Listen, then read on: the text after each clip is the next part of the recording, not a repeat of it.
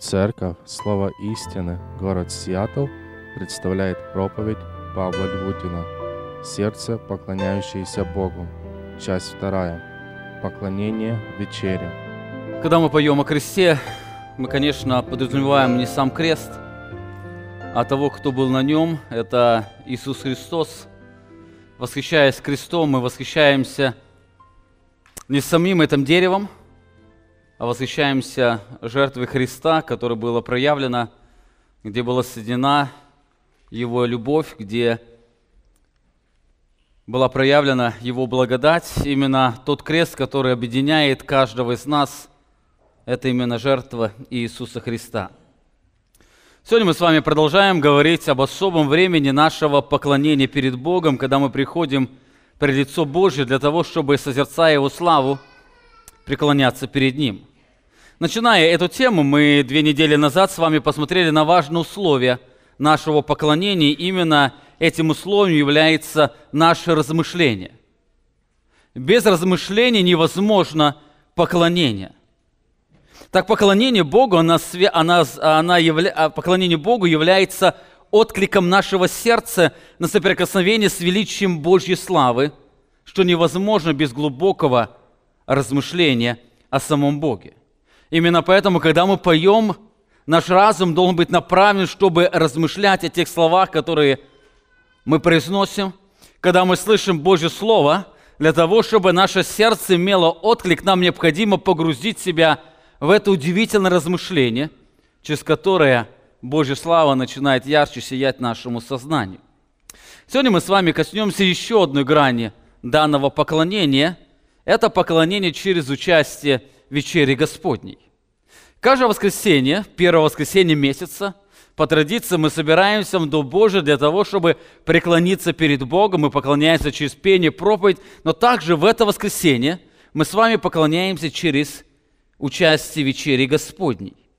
И сегодня я хотел бы вместе с вами посмотреть на данную практику, когда она является этим истинным поклонением, и что эту практику из поклонения превращает в то, что приносит нам вред.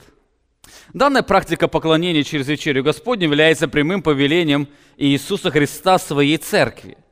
Через нее христиане прощают удивительное единение, которое они имеют в теле Иисуса Христа.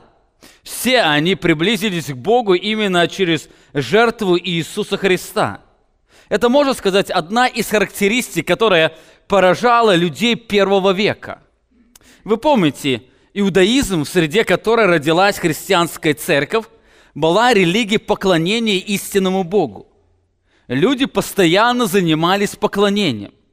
Более того, люди несколько раз в год приходили в Иерусалим, в этот храм.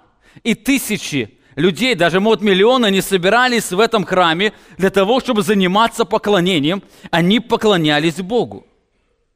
Но когда родилась церковь, самое сильное, что отличало ее от других религий или от иудаизма того времени, это поклонение вечере, что в то время называлось вечерей любви или вечеря Агапы.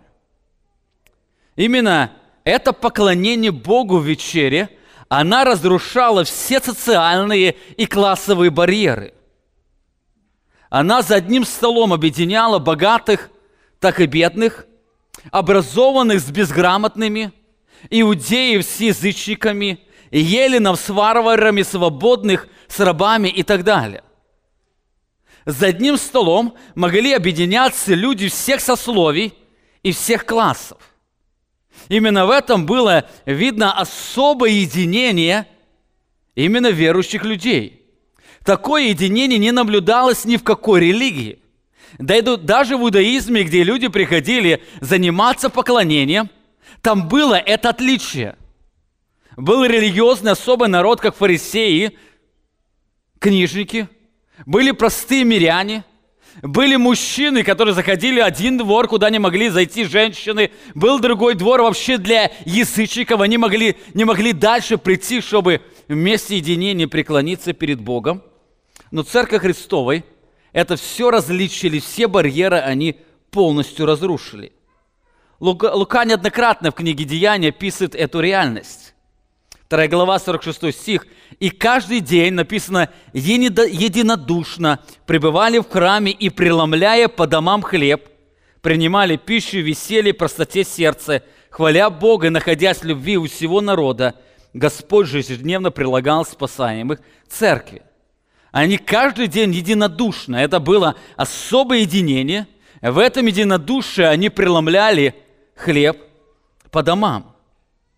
Именно участие вечере любви был одним из свидетелей наличия глубокого единения, которое стало результатом истинного принятия евангельской вести.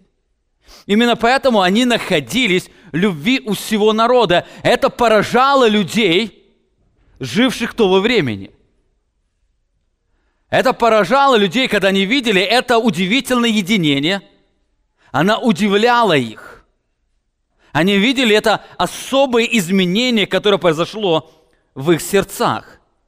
Именно это единение, оно генерировалось глубоким познанием Бога в лице Иисуса Христа. Кстати, именно подобное происходило в России, когда зародилось там – христианство или протестантизм. Проханов пишет об этом. Аристократы России, простые крестьяне и рабочие обнимали друг друга, как братья и сестры во Христе. Любовь Божья преодолевала все социальные а, а, барьеры. Это, кстати, описывается первой конференция евангелия христиан, которая прошла в Санкт-Петербурге. Это было особое единение, когда могли быть богатые люди находиться вместе с бедными. Подобно было и в церкви первого века. В каждом городе, где зарождалась церковь, люди практиковали данную практику именно вечерю любви. Деяние 20 глава описано, а, описывается жизнь верующих в Траде. В первый же день недели, когда ученики собирались для преломления хлеба – когда ученики собирались для преломления хлеба. Это была постоянная практика. Первый день недели, воскресенья, ученики в этом городе, они собирались для того, чтобы преломить хлеб, для того, чтобы иметь это единение. Это было особое время, когда церковь в глубоком единении вместе принимали трапезу, за которой долго беседовали об удивительном Божьем замысле спасения, приходя в единство веры и познания Иисуса Христа – это было особым временем поклонения через участие в вечере. Со временем первая любовь ко Христу охладевала, и оставалась религиозность без глубокого изменения сердца. Во всем этом вся атрибутика, она оставалась. Люди продолжали практиковать то, что они делали раньше – но там уже не было этого наличия глубокого измененного сердца. Именно это стало разрушать уникальное единство Божьих детей, что превращало вечерю Господню вместо времени поклонения во время бесчинства, греха и Божьего суда. Данная практика очень ярко проявлялась в Каринской церкви. Апостол Павел пишет им об этом 1 Коринфянам 11 глава, в 17 стихе он говорит, «Но предлагая это, не хвалю вас, что вы собираетесь не на лучшее, а на худшее». Вы собираетесь не на лучшее, а на худшее. Как мы видим далее, здесь апостол Павел говорит именно в контексте вечери Господней. Когда вы собираетесь на вечерю Господню, он говорит, вы собираетесь не на лучшее, а на худшее. Участие в вечере, оно приносит вам больше вреда, нежели пользы. Почему? Почему это происходило в Каринской церкви? Почему их участие в вечере Господней, она больше приносила им пользы, больше приносила им худшее, нежели пользы? И как мы видим здесь, потому что участие в вечере перестало быть временем поклонения – а стало временем угождения себя. Я сегодня хотел бы вместе с вами посмотреть на этот знакомый текст, который очень часто читается на вечере Господней, для того, чтобы посмотреть на этот сам принцип. Почему верующие в приходя или используя практики вечери любви или участия в вечере, Они переживали худшее время для себя. Во-первых, в самом начале апостол указывает на две причины, препятствующие ему истинному поклонению в вечере. Можно сказать, это две причины, которые делают участие в вечере Господней недостойным, ведущим к осуждению, как он дальше будет об этом писать. Сегодня в христианских кругах прилагает множество причин, разрушающих поклонение через вечерю. Но очень часто христиане игнорируют две важные причины, о которых апостол Павел говорит в этом тексте, обращаясь к верующим людям. Мы дальше будем читать, где написано, кто, если пьет недостойно. Возникает вопрос, что значит недостойно участие? И апостол Павел в начале, он ярко раскрывает это недостойное участие или причины недостойного участия. Первой причиной, препятствующей поклонению вечери, это разделение или распри внутри церкви. В 18 следующем стихе, когда он сказал, вы собираетесь не на лучшее, а на худшее, он говорит, во-первых, ибо, во-первых, слышу, что когда вы собираетесь в церковь, между вами бывают разделения, чему отчасти и верю. Говорит, во-первых, когда вы собираетесь в церковь, здесь апостол Павел говорит не просто о их встрече с друг другом, но он говорит об официальной встрече, когда они вместе собираются как церковь. Когда вы собираетесь в церковь. Это может быть общее служение или служение малых групп, что тогда называлось домашней церковью. Неважно, о каком формате здесь идет речь, речь у вас о том, что когда они собирались вместе, как церковь, между ними были разделения. Слово «разделение» означает распри, раздоры, противостояние или расколы. Это то, что нарушало единство в их церкви. До этого апостол Павел писал в первой главе в 11 стихе, «Ибо от домашних лоинов сделалось мне известным о вас, братья мои, что между вами есть споры. Я разумею то, что у вас говорят, я Павлов, я Аполосов, я Кифов, а я Христов. Обратите внимание, проблема была не в этих учителях, проблема была не в Павле, не в Аполосе и даже не в Петре. Но проблема заключалась в том, что люди использовали их, неся разделение в церкви. Одни были последователи Павла, другие говорят, мы знаем, Аполос говорил так, а третий говорит, я слышал Петра, которого Христос поставил – для того, чтобы созидалась его церковь. А он сказал так. А третий говорит, а я был со Христом. Я слышал проповедь его на Илионской горе. Или на горную проповедь. И он сказал именно так. Подобно можно услышать и сегодня. Кто-то говорит, меня больше убеждает МакАртур, а меня Арсиспрол, а кого-то Коломийцева, кто-то говорит, что ему сам Бог открыл, когда он изучал Священное Писание. И порой это начинает разрушать единство между Божьими детьми. Вместо того, чтобы возрастать вместе в вере, внутри возникает какое-то противостояние, что разрушает единство, созидающее Богом. Именно поэтому апостол Павел говорит, вы собираетесь на худшее, потому что, во-первых, я слышу, что вы, когда собираетесь, как церковь, между вами бывают раздоры, споры, разногласия. Дальше Павел раскрывает реальность, с которой будет постоянно сталкиваться церковь. 19 стих, он продолжает говорить, «Ибо надлежит быть и разномыслием между вами, дабы открылись между вами искусные». Ибо надлежит быть. Возражение «надлежит быть» указывает, что это не является случайностью, это происходит по предведению Божьему. Это не что-то в церкви происходит странное, но это все находится под Божьим контролем. Он говорит, надлежит быть. Другими словами, Бог в своем замысле определил, что это в церкви точно будет. Слово разномыслие означает не просто разные мысли, оно означает разделение во мнениях. Иногда это слово используется в Священном Писании, когда говорится о ереси. этот человек проповедует что-то другое ересь. В контексте здесь он говорит о разномыслии, которые приводят к разделению или раздорам в церкви.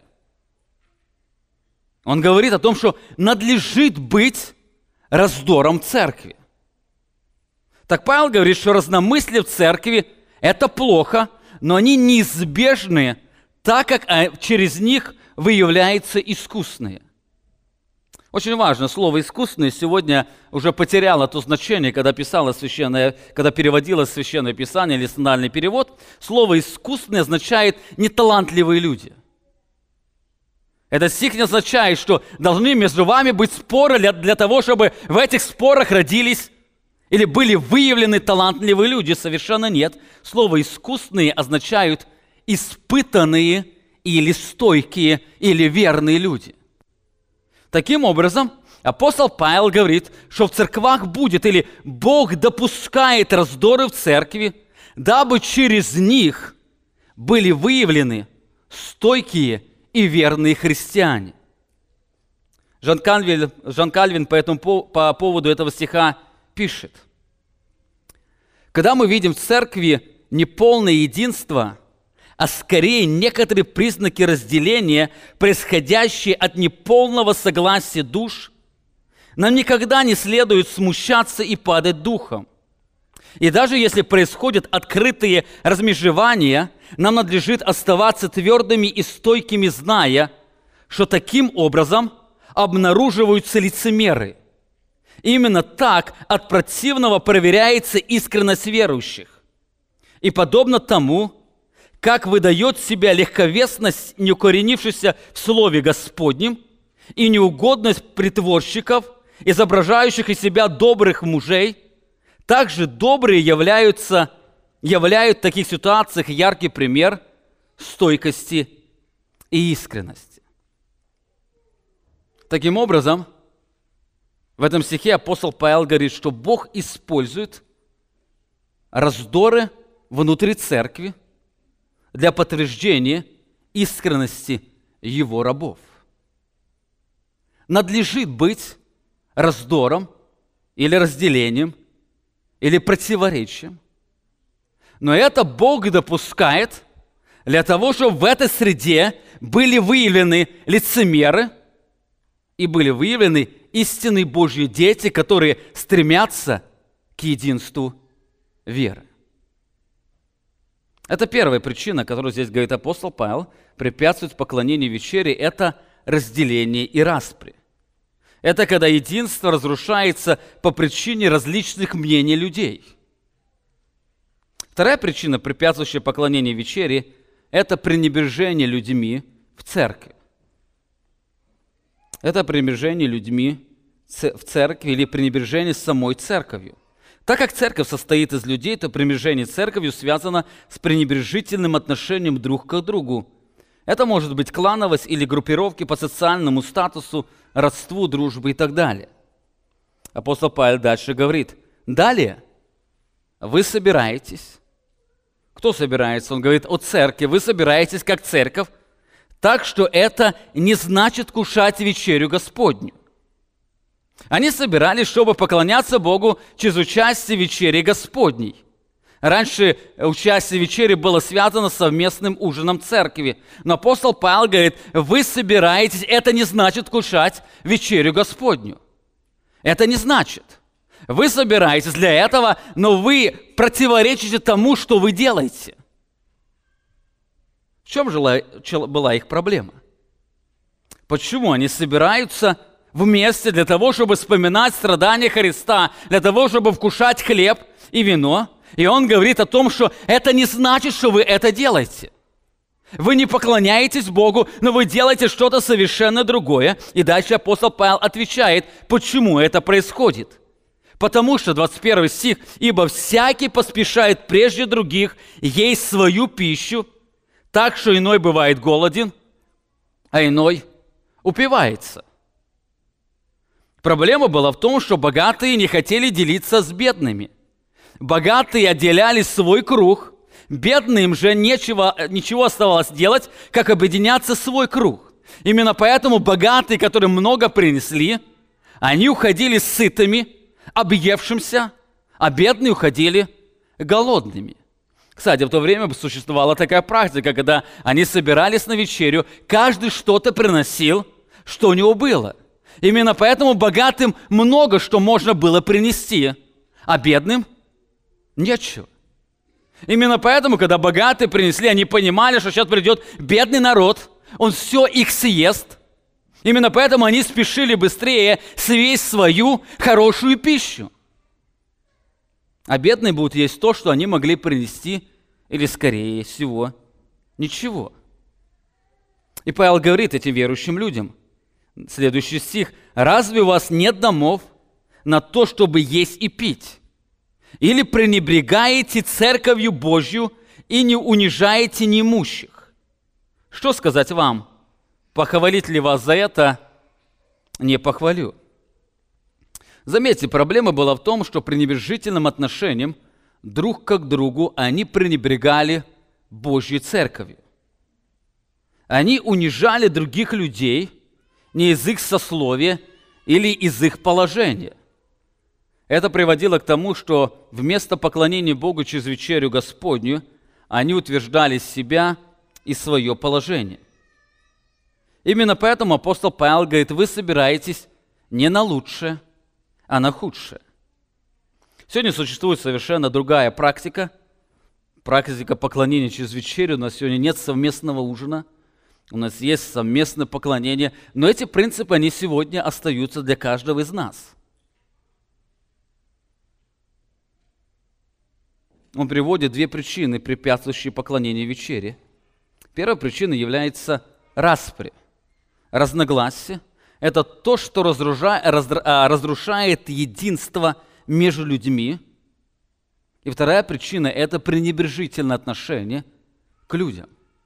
В прошлый день Алексей говорил о том, что есть люди, с которыми хочется встречаться, но у Голговского креста там придется встретиться. То здесь апостол Павел говорит, когда есть это пренебрежительное отношение, и есть вещи, которые разрушают это единение, оно препятствует нам поклоняться вечере Господней. Если все эти причины объединить, то они все заключаются в нашем эгоистическом состоянии, в нашем сердце, которое ищет своего. Далее апостол Павел раскрывает, почему такое отношение препятствует к участию в вечере Господней. Почему человек, который является причиной раздоров – или человек, который пренебрегает другими людьми, который является частью церкви, он участвует в вечере Господней, он участвует в осуждении себе. Апостол Павел раскрывает это основание поклонения вечере. За второй стих он говорит, разве у вас нет домов на то, чтобы есть и пить? Или пренебрегаете церковью Божьей и унижаете неимущих? Что сказать вам, похвалить ли вас за это? Не похвалю. Ибо я от самого Господа принял то, что и вам предал, что Господь Иисус ту ночь, которую предан был, взял хлеб. Почему апостол Павел осуждает такое поведение христиан? Почему он за такое поведение не может их похвалить? Соединительный союз «ибо», что означает «потому что», указывает на причину. Павел обращает их внимание на слова Христа, которые должны стать основанием их участия в вечере Господней. Это глубокое единение, которое они имеют благодаря искуплению во Христе.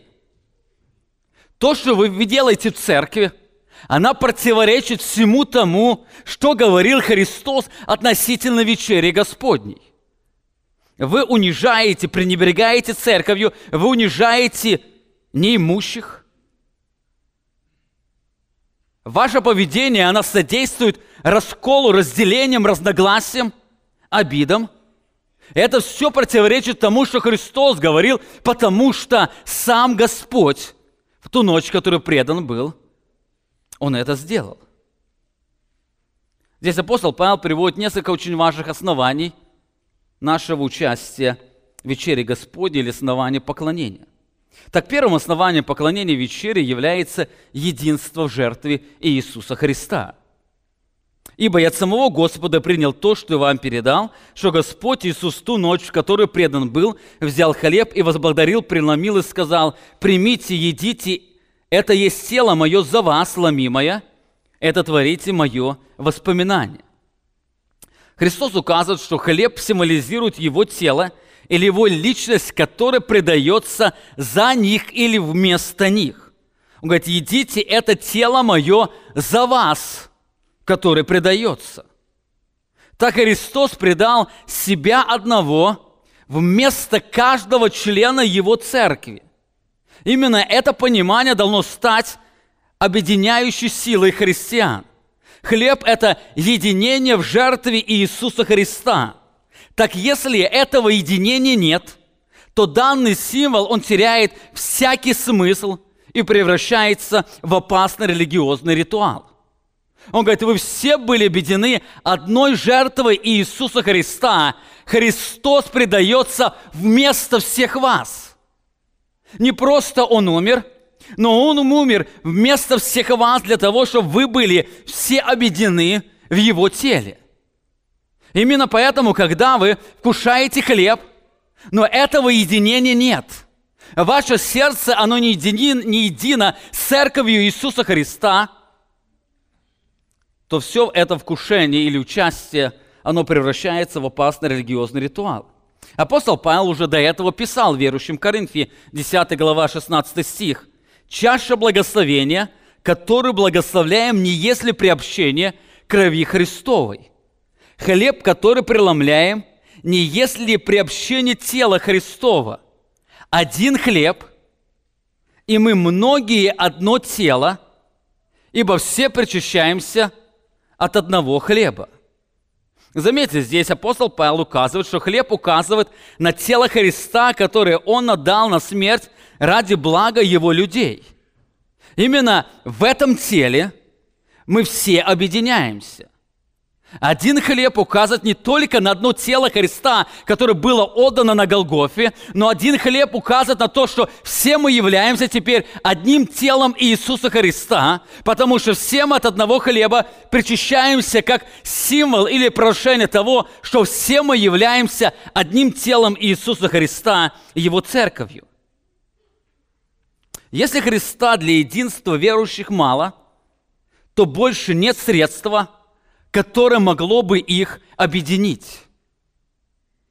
Если люди не могут иметь единение в Иисусе Христе, то нет больше другого средства, которое бы могло бы их объединить. Именно поэтому Христос повелевает, это творите мое воспоминание.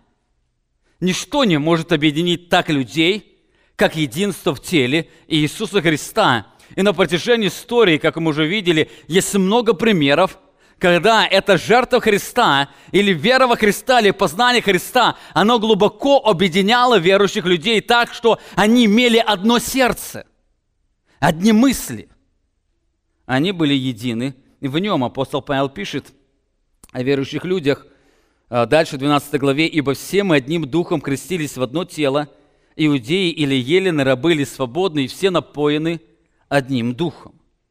Заметьте, если среди верующих людей – нет единства, то им нужно вернуться к первым истинам Евангелия. Им нужно еще раз посмотреть на Голгофу, где всякая человеческая значимость, которая препятствует к единству, она просто блекнет. Именно поэтому мы участвуем в вечере Господней, мы провозглашаем, что жертва Христа, она объединила нас, она соделала нас единым телом – именно церковью. Итак, это первым основанием поклонения вечери является единство в жертве Христа. Вторым основанием поклонения вечери является единство в завете Христа. Он продолжает в 25 стихе, говорит, «Также и чаша после вечери, и сказал, эта чаша есть новый завет моей крови, это творите, когда только будете пить мое воспоминание». Это новый завет. Слово «завет» означает взаимоотношения – построены на определенных условиях.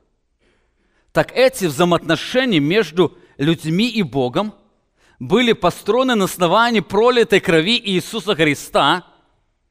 Эта чаша есть Новый Завет в моей или через мою кровь. То есть кровь Иисуса Христа, она соделала возможным эти особые новые отношения между людьми и Богом. Эта единая кровь Христа стала причиной новых взаимоотношений. Более того, кровь Иисуса Христа, она примирила не только Бога с человеком, но она также примирила людей друг с другом. Она не только объединила человека с Богом, но кровь Иисуса Христа, она объединила людей. Именно эта скрепляющая сила, этот завет, эти взаимоотношения в крови Христа, они являются сильнейшим объединением людей. Апостол Павел писал верующим в Ефесе, 2 глава, 14 стих. «А теперь во Христе Иисусе вы, бывшие некогда далеко, стали близки кровью Христовою, ибо Он есть мир наш, соделавших из обоих одно и разрушивший стоящую посреди преграду, упразднив вражду, плоть учением и так далее. Заметьте, здесь апостол Павел говорит о двух категориях людей. Были две категории людей, которые были непримиримы. Это иудеи и язычники. Именно во Христе язычники, которые были далеко, они стали близки кровью Христа с кем? Они стали близки с евреями. Он из обоих соделал один народ или одно тело, церковь. Он разрушил эту преграду, которая стояла между ними, и он разрушил эту вражду. Он удалил ее. Именно в этом удивительная весть. Кровь Христа объединяет даже сильные, сильно враждующие сердца. Она из далеких делает близкими людей. Именно поэтому нехватка единства среди верующих связана с нехваткой понимания сущности Евангелия, нехваткой познания Бога. Вы, кстати, наверное, неоднократно встречали в жизни, когда приходили к Богу два злейших врага. Они в Боге становились близкими друзьями. До этого они смотреть друг на друга не могли, но они в Боге становились самыми близкими. Кстати, именно по этой причине семейные люди, они могут найти только единение, взаимоотношениях построены на крови Иисуса Христа. Когда приходят люди, имеющие конфликт в семейной жизни, они часто ищут каких-то методов, которые могли бы предложить людям найти это единение между мужем и женой. Вы знаете, никаких психологических методов нет. Единственный путь – это бежать ко Христу, и в познании Бога люди становятся едиными. Вся вражда между мужем и женой, родителями детьми, она прекращается именно там, познание – жертвы Иисуса Христа для познания объединяющей силы Иисуса Христа. Это то, что объединяло верующих в Коринфе. Апостол Павел говорит, первым основанием вечери является единство в жертве Христа. Вместо нас умер один Христос. И этот хлеб указывает на это единение, которое Он создал из нас, это одно тело. Во-вторых, Он указывает, что нашим единением является кровь Иисуса Христа, эти новые взаимоотношения – который Бог Христос генерировал через свою жертву. Именно это должно стать основанием нашего участия в вечере Господнем. И третье основание, о котором здесь говорит, участие или поклонение вечере является единство в проповеди о Христе. Это единство в жертве Христа, это единство в завете Христа, и это единство в проповеди о Христе. Он говорит в следующем стихе, «Ибо всякий раз, Всякий раз, когда вы едите хлеб этот и пьете чашу эту, вы все вместе смерть Господню возвещаете, доколе Он придет. Это еще одна очень важная истина. Когда верующие люди вкушают вечерю Господню, они проповедуют Христа. Они все проповедуют одного Христа, который стал причиной их спасения и их единения. Более того, эта проповедь Христа будет провозглашаться до дня Его пришествия. Таким образом, когда церковь участвует в вечере, она вместе провозглашает одну проповедь, что они едины в теле и крови Иисуса Христа. Именно поэтому это должно в них побуждать чувство единства, любви и заботы друг о друге. Но если этого единства нет, то вся проповедь их, она теряет всякого смысла. Когда верующие, приходя к участию в вечере Господней, и не имея этого единства церкви, и в вечере Господи они провозглашают, что мы едины в теле Иисуса Христа. И кровь Иисуса Христа дала нам это особые взаимоотношения с друг другом. Но этого единства взаимоотношений нет, то вся проповедь, она является просто ложью и лицемерием. Поэтому апостол Павел говорит, похвалить ли вас за это? Не похвалю. Потому что ваши распри и пренебрежительное отношение противоречат тому, что вы провозглашаете через участие в вечере. Таким образом, вы становитесь не проповедниками, а вы становитесь лжецами или ложными проповедниками. Участие без единства – это признак лжеучительства. Ты ложь провозглашаешь через свои действия Именно об этом апостол Павел говорит этим людям. Итак, мы видим, вначале Павел указывает на две причины, препятствующие поклонению вечере Господней. Это распри, которая, когда единство разрушается по причине различных мнений людей, и также пренебрежительное отношение друг к другу. Во-вторых, Павел раскрывает основание поклонения вечере. Этим основанием является единство в жертве, единство в завете, которое делает новые отношения, и также единство проповеди Иисуса Христа. После этого Павел дает несколько практических советов, как поклоняться Богу в вечере. Это практика поклонения. Исходя из всего этого, апостол Павел раскрыл причину, которая им препятствует.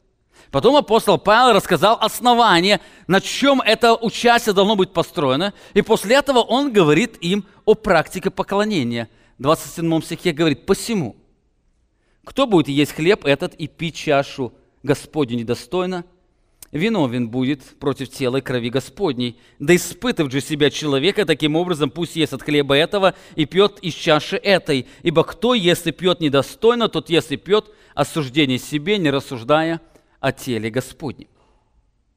Заметьте, на первое слово апостол Павел говорит «посему». «Посему». Это причина следственной связи по этой причине.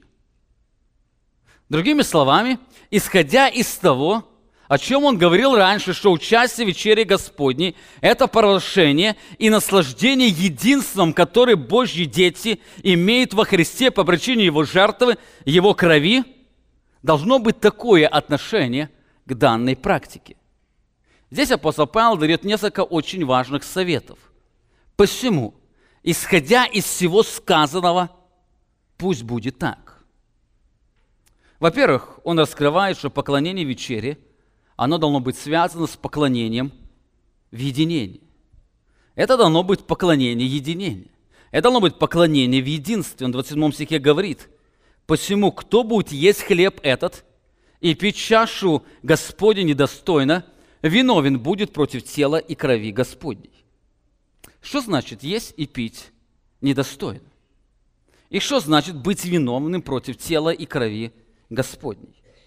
Из контекста мы уже увидели, что недостойное участие – это значит быть причиной раздора между людьми и иметь пренебрежительное отношение к людям церкви в теле Иисуса Христа. Это значит, когда человек не переживает единство церковью. Павел говорит, именно тот человек будет виновен против тела и крови Христа. Почему он будет виновен? Почему тот человек, который не стремится к единству, но наоборот становится причиной разрушения этого единства, почему он будет виновен против тела и крови Иисуса Христа? Это связано с тем, что апостол Павел только сказал до этого. Послушайте внимательно. Если жертва Христа – и его пролитая кровь была для того, чтобы верующие люди имели глубокое единение с Ним и друг с другом, то каждый человек, разрушающий это единение, Он пытается разрушить работу Христа, совершенную на Голгофе. Послушайте еще раз внимательно.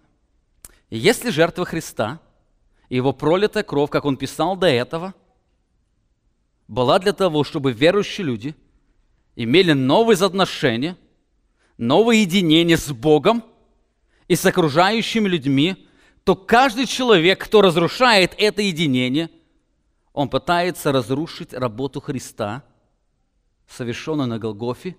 Именно таким образом он становится виновным против тела и крови Господней. Как тело Христа было отдано, чтобы делать, сделать это особое единение. И кровь Христа, она была символом этого Нового Завета, которое было пролито, чтобы это единение, оно было выражено в, а, в особых взаимоотношениях, то тот человек, который разрушает это единство, участвует в вечере Господней, он пытается разрушить то, что совершает Господь, именно становится виновным против тела и крови Господней. Апостол Павел пишет, что когда мы согрешаем против братьев, братьев мы согрешаем против Христа. Посмотрите, 8 глава, 12 стих этого же послания. «А согрешая таким образом против братьев и взляя немощную совесть их, вы согрешаете против Христа». Против Христа самого. Таким образом, когда разрушающий единство человек через участие в вечере пытается прорушать о Христе, он становится виновным против Христа, потому что служение Христа направлено, чтобы созидать это единство, которое человек пытается разрушить. Посмотрите на молитву Христа, которую он молился перед тем, как идти на Голгофу – он молился об этом удивительном единстве, которое он желал, чтобы верующие люди имели с ним, имели с друг с другом. Иоанна 17 глава, 20, 20 стих. «Не о них же только молю, но о верующих меня по слову их. Да будут все едино, как ты, Отче, во мне, и я в тебе, и они да будут нас едино. Да уверует мир, что ты послал меня, и славу, которую ты дал мне, я дал им, да будут едино, как мы едино. Обратите внимание, в этих нескольких словах он много раз выражает это желание своего сердца. Да будут все они глубоко едины, как с нами, так с друг другом. Именно через это миру верую, что ты послал меня, потому что они будут особо объединены, и через это будет явлена слава единства Божественной Троицы. Да будут они едины, как мы едины. Он молится о верующих по слову их. Его стремление, его жертва направлена, чтобы соделать это особое единение, которое выражается в церкви Иисуса Христа. Именно поэтому апостол Павел пишет верующим Ефесе, что главная цель созидания церкви – это чтобы генерировалось это глубокое единение. 4 глава, 12 стих, в 11 стихе он говорит, что он поставил апостолами, пророками – пастырями, учителями. Для чего? К совершению святых на дело служения для созидания тела Христова, чтобы тело Христово созидалось. И возникает вопрос, а с чем связано созидание тела Христова? И дальше он отвечает, доколе. Оно будет созидаться, да пока не придет к этой точке. Другими словами, созидание Церкви Христова, оно направлено к той цели. И вот она цель.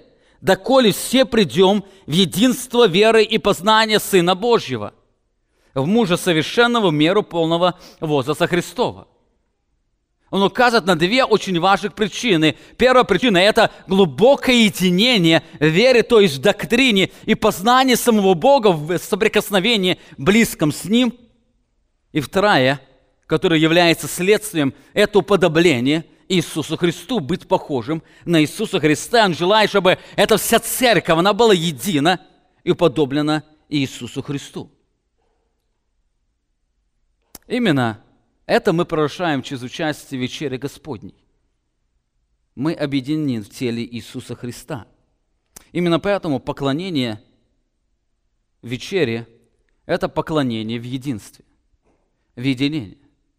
Это поклонение единых людей, которые переживают это единство, и они через проповедь прорушают, что кровь Иисуса Христа, она объединила их. Она, будучи их врагами, она сделала их близкими. И они близки не по причине единых ценностей, они близки, потому что их объединил один Иисус Христос. Вы знаете, если муж и жену не может объединить Христос, или родители детей не может объединить Христос, то нет больше силы, которая могла бы их объединить. Нет больше силы. Если церковь не может объединиться Иисусом Христом, то нет больше силы, которая могла бы дать это единение. Это подобно, как через, э, через крещение мы прорушаем, что мы спасены жертвой Иисуса Христа, нас кто-то погрузил в тело Иисуса Христа, точно так же через вечерю Господню мы все проповедуем, что жертва Христа и кровь Иисуса Христа, она, во-первых, объединила нас с Богом, и, во-вторых, она объединила нас друг с другом, и мы стали близкими людьми, которые заботятся друг о друге. Итак, это первое, это поклонение единения.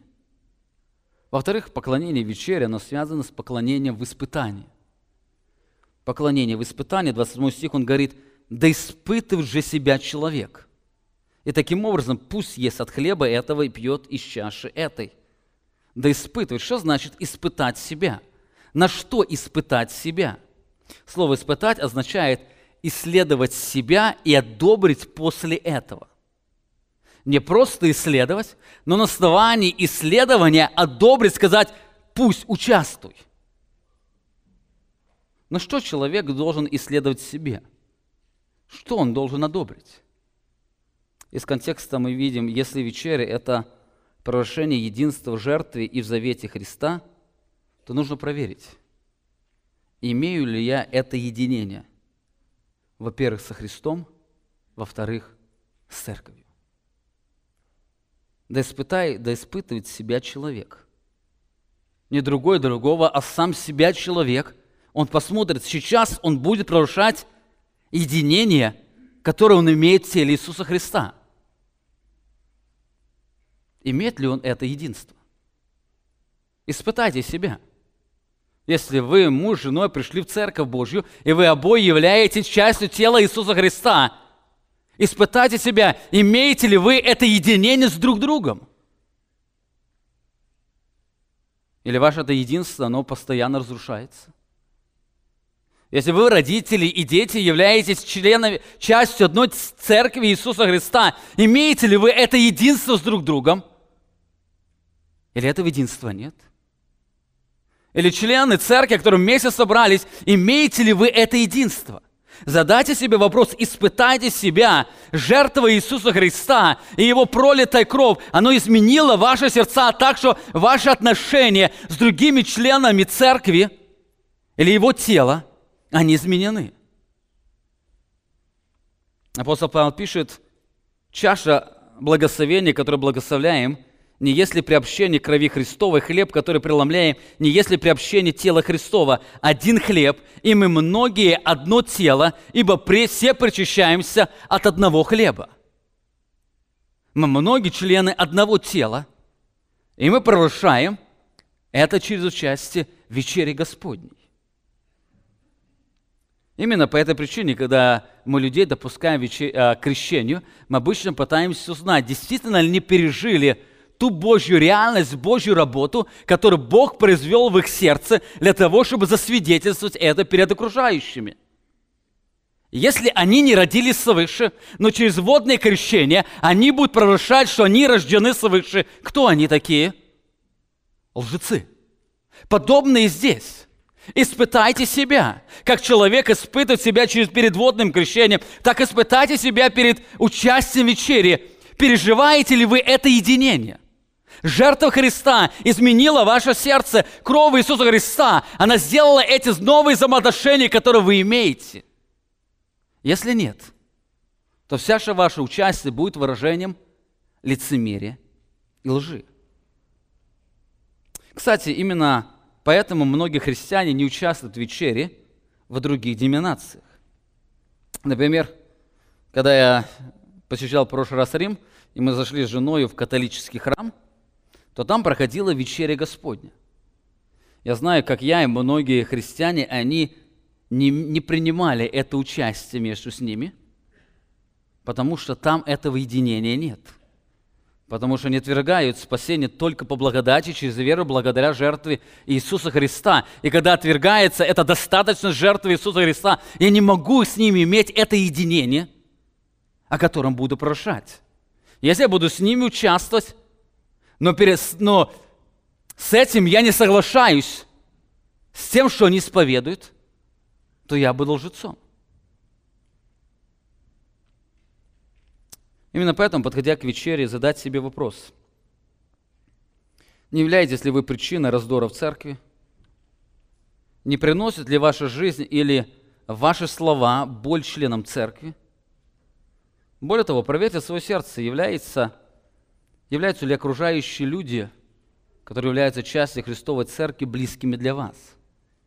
Их боль становится вашей болью, их страдания становятся вашими страданиями, их радость становится вашей радостью.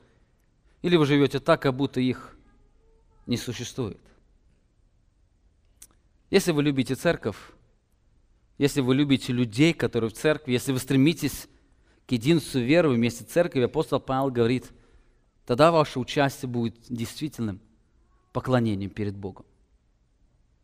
Вы будете прощать именно то, что находится в вашем сердце. Это будет проповедью, откликом вашего сердца. Это не будет лицемерием. Это, это будет выражение, я действительно имею это единение. Как мы поем песню, я действительно люблю, Господь, Твой дом. Я люблю церковь из людей, искупленных Тобою. Я един с ними, они дороги для меня. Именно это является поклонением. Итак, во-первых, поклонение вечери связано с поклонением в единении. Во-вторых, апостол Павел раскрывает, что поклонение вечери связано с поклонением в испытании. И третье, о чем апостол Павел говорит, поклонение, а, поклонение вечери связано с поклонением в познании. 29 стих, посмотрите, он говорит, «Ибо кто, если пьет недостойно, тот ест и пьет осуждение себе, не рассуждая о теле Господнем». Как уже говорил, а, синодальный перевод был переведен еще 200 лет назад, даже может более уже, и некоторые выражения, они сегодня чуть-чуть изменили смысл этих слов. Именно поэтому очень многие люди не до конца понимают смысл который передается в этих словах. Я перейду вам несколько других переводов. А посмотрите, перевод Касьяна, он так переводит этот стих. «Ибо едущий и пьющий ест и пьет осуждение себе, если не различает тело». Другой перевод, новый перевод э, Международного библейского общества, так там переведено, потому что каждый, кто ест и пьет, не сознавая значения тела Господа, тот ест и пьет в осуждение себе. Давайте вместе с вами постараемся разобраться в этом стихе, посмотреть то, что апостол Павел пытается сказать. Во-первых, о каком теле здесь идет речь? Не рассуждая о теле Господнем, в оригинале отсутствует слово Господнем. Там только говорится тело. Не рассуждая о теле, или как другой перевод говорит, не различая тело, или не осознавая значение тела. О каком здесь теле идет речь?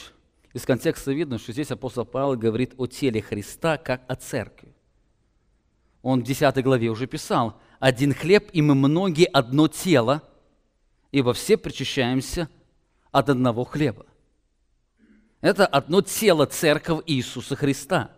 Или до этого он говорил о теле Христа, которое было отдано за нас, чтобы из нас сделать это одно тело. Во-вторых, слово «не рассуждая» имеет также значение судить, рассудить или иметь правильное рассуждение. Таким, апостол, таким образом, апостол Павел говорит, что человек и ест и пьет в осуждении себе, когда неправильно судит или рассуждает о церкви. В американской Библии написано слово judgment. Он судья. Он неправильно имеет суждение о церкви. Это когда человек имеет неправильные суждения о теле Иисуса Христа, как о Его церкви. Можно сказать, что тот, кто не знает истинной природы Христовой церкви, тот ложно думает о ней, поэтому тот не может быть истинным участником поклонения. Того участия будет осуждение его самого себя. Поэтому сказано, кто ест и пьет недостойно, тот ест и пьет осуждение себе, имея неправильное суждение о церкви. Тот человек, который не имеет неправильное суждение о церкви, он неправильно воспринимает церковь, он на нее не смотрит Божьими глазами, он не смотрит на нее через призму Божьей истины, тот ест и пьет осуждение себе. Поэтому международный перевод переводит, потому что каждый человек, кто ест и пьет, не осознавая значение тела Господня, то есть церкви, тот ест и пьет в осуждение себе. Именно по этой причине неверующие люди, они не могут участвовать в вечере Господней.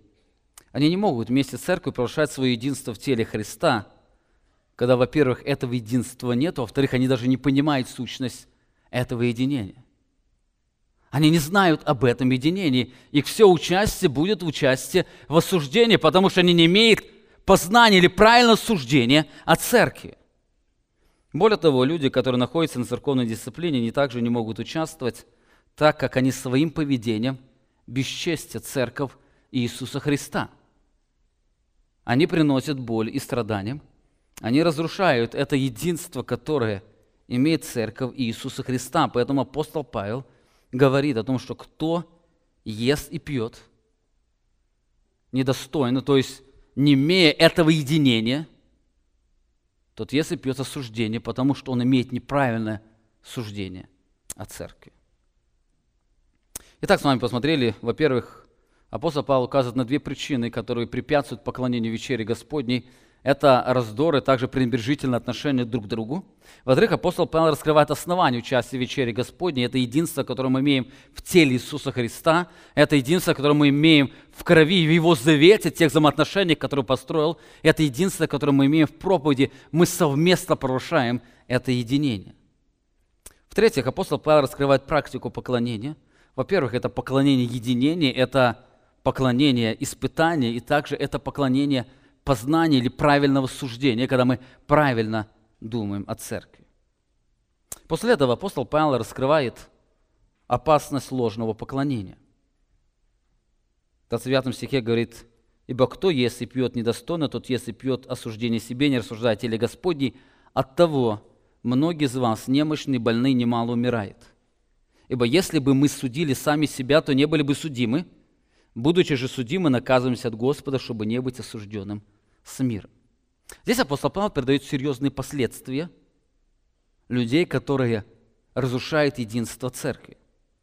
Христос любит свою церковь, поэтому серьезно наказывает тех, кто лицемерно порушает свое единение в то время, когда изнутри разрушает его.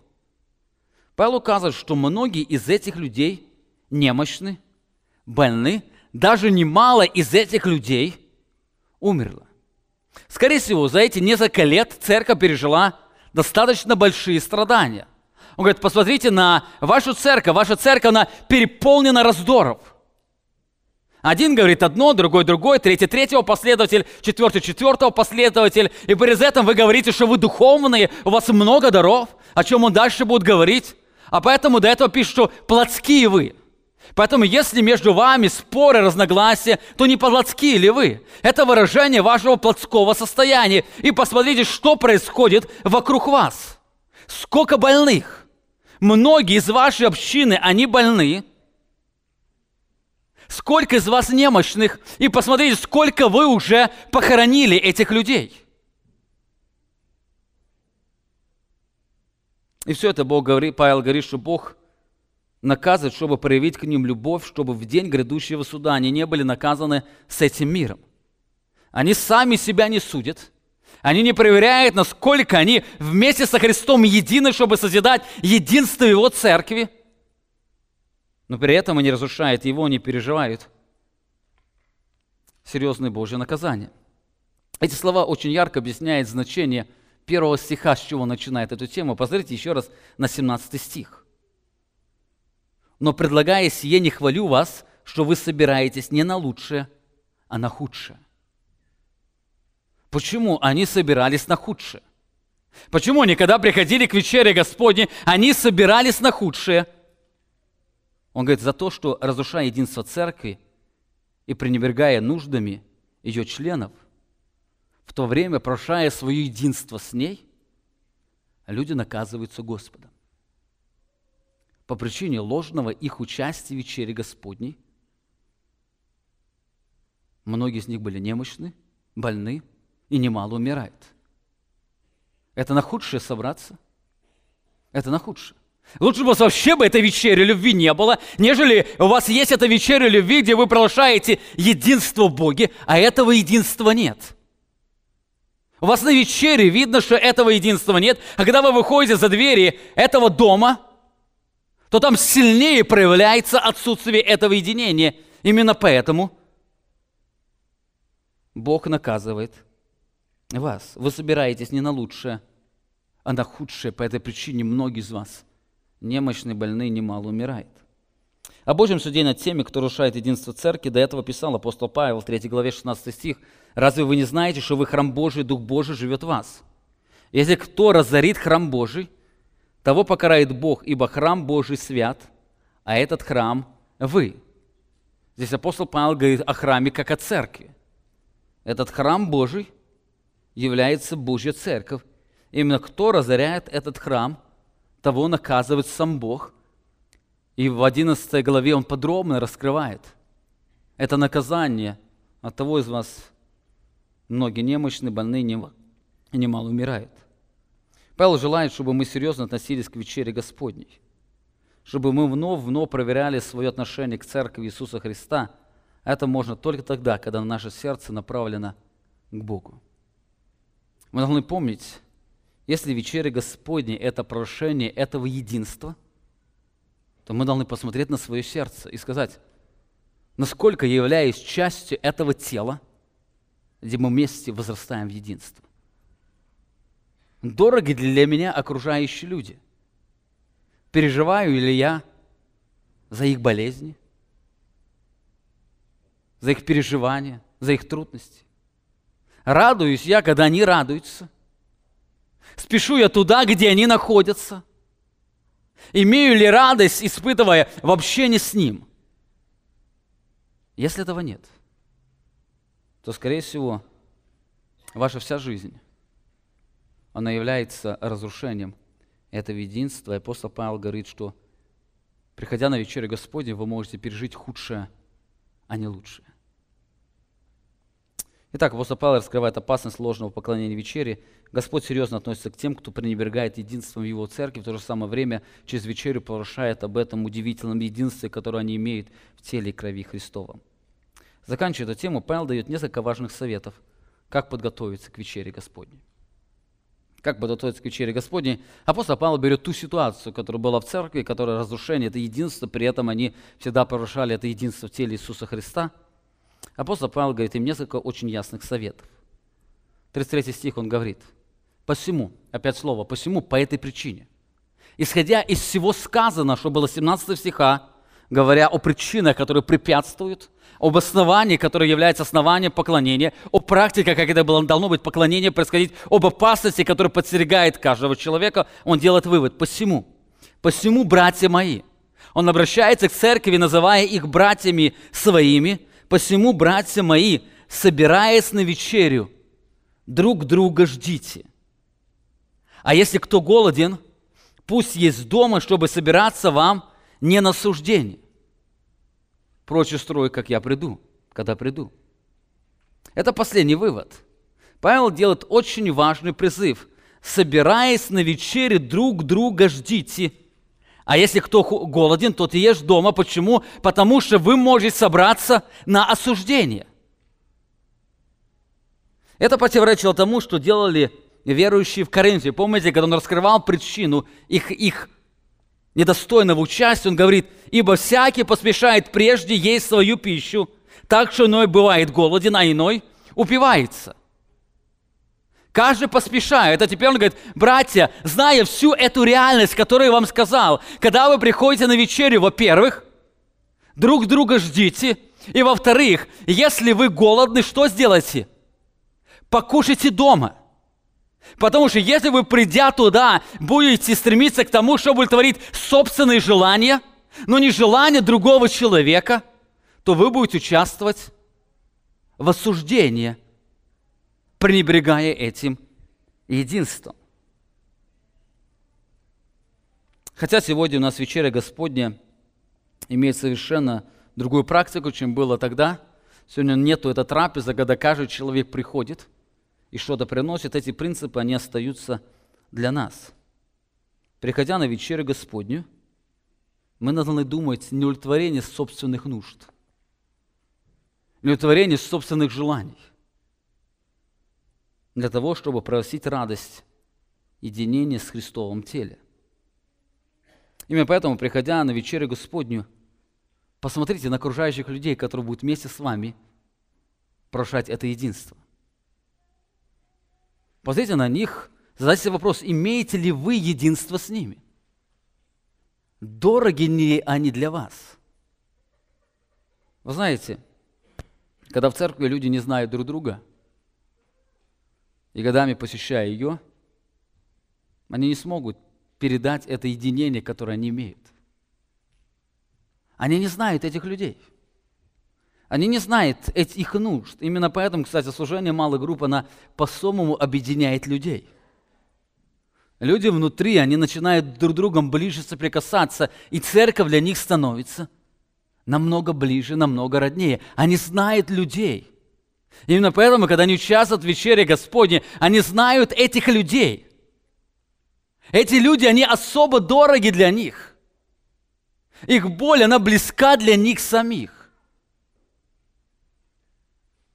Они спешат для того, чтобы удовлетворить собственные желания, для того, чтобы просить радость единения в общении с Божьей Церковью. Именно об этом писал Иоанн.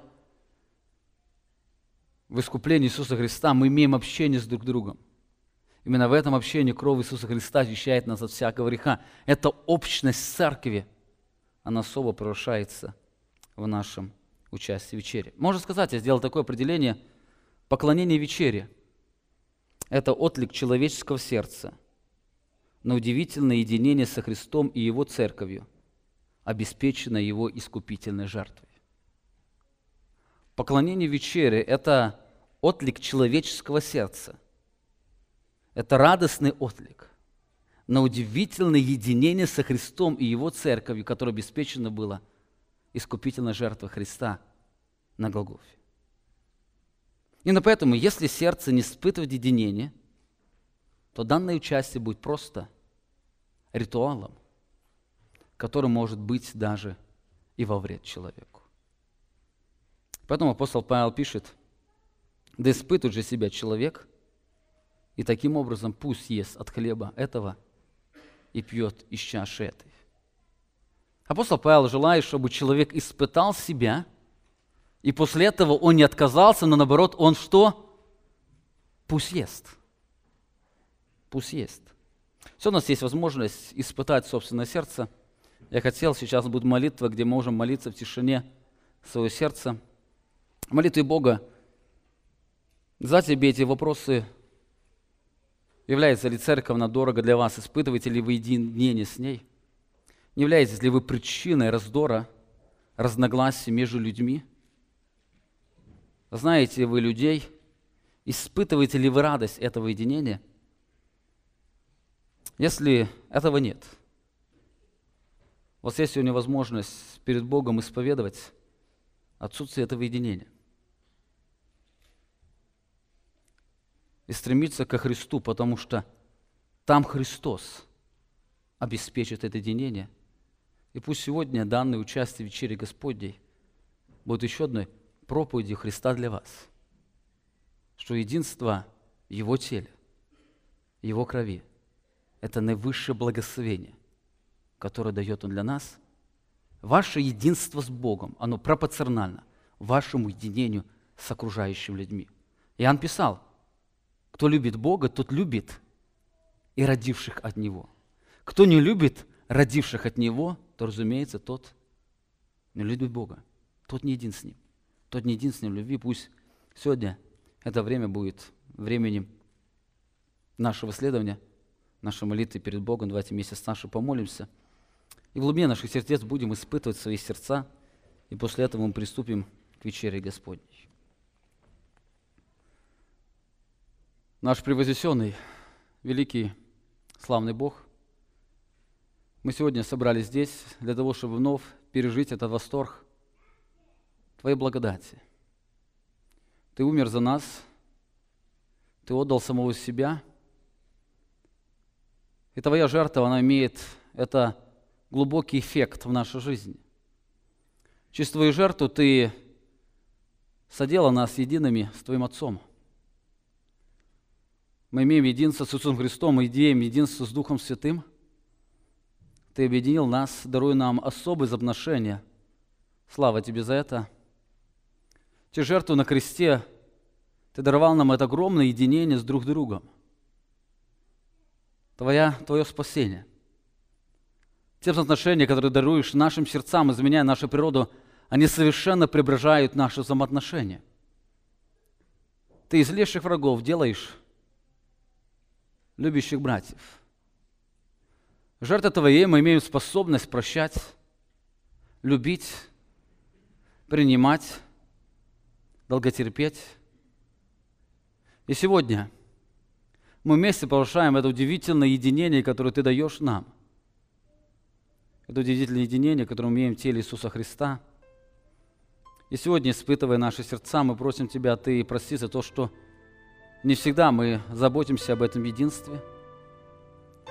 Не всегда это единство и любовь, и забота, выражается в наших сердцах. Пусть Твоя благодать, она больше преображает наши сердца. Пусть Твоя благодать, она больше нас объединяет, она больше ведет нас к этому единству – к этому глубокому единству, радость Тебе, наш великий славный Бог. Мы прошаем и славим Тебя. Аминь. Вы прослушали проповедь пастора Павла Лютина. Другие проповеди и информацию о нашей церкви вы можете найти на нашей странице в интернете. Www.словоистины.org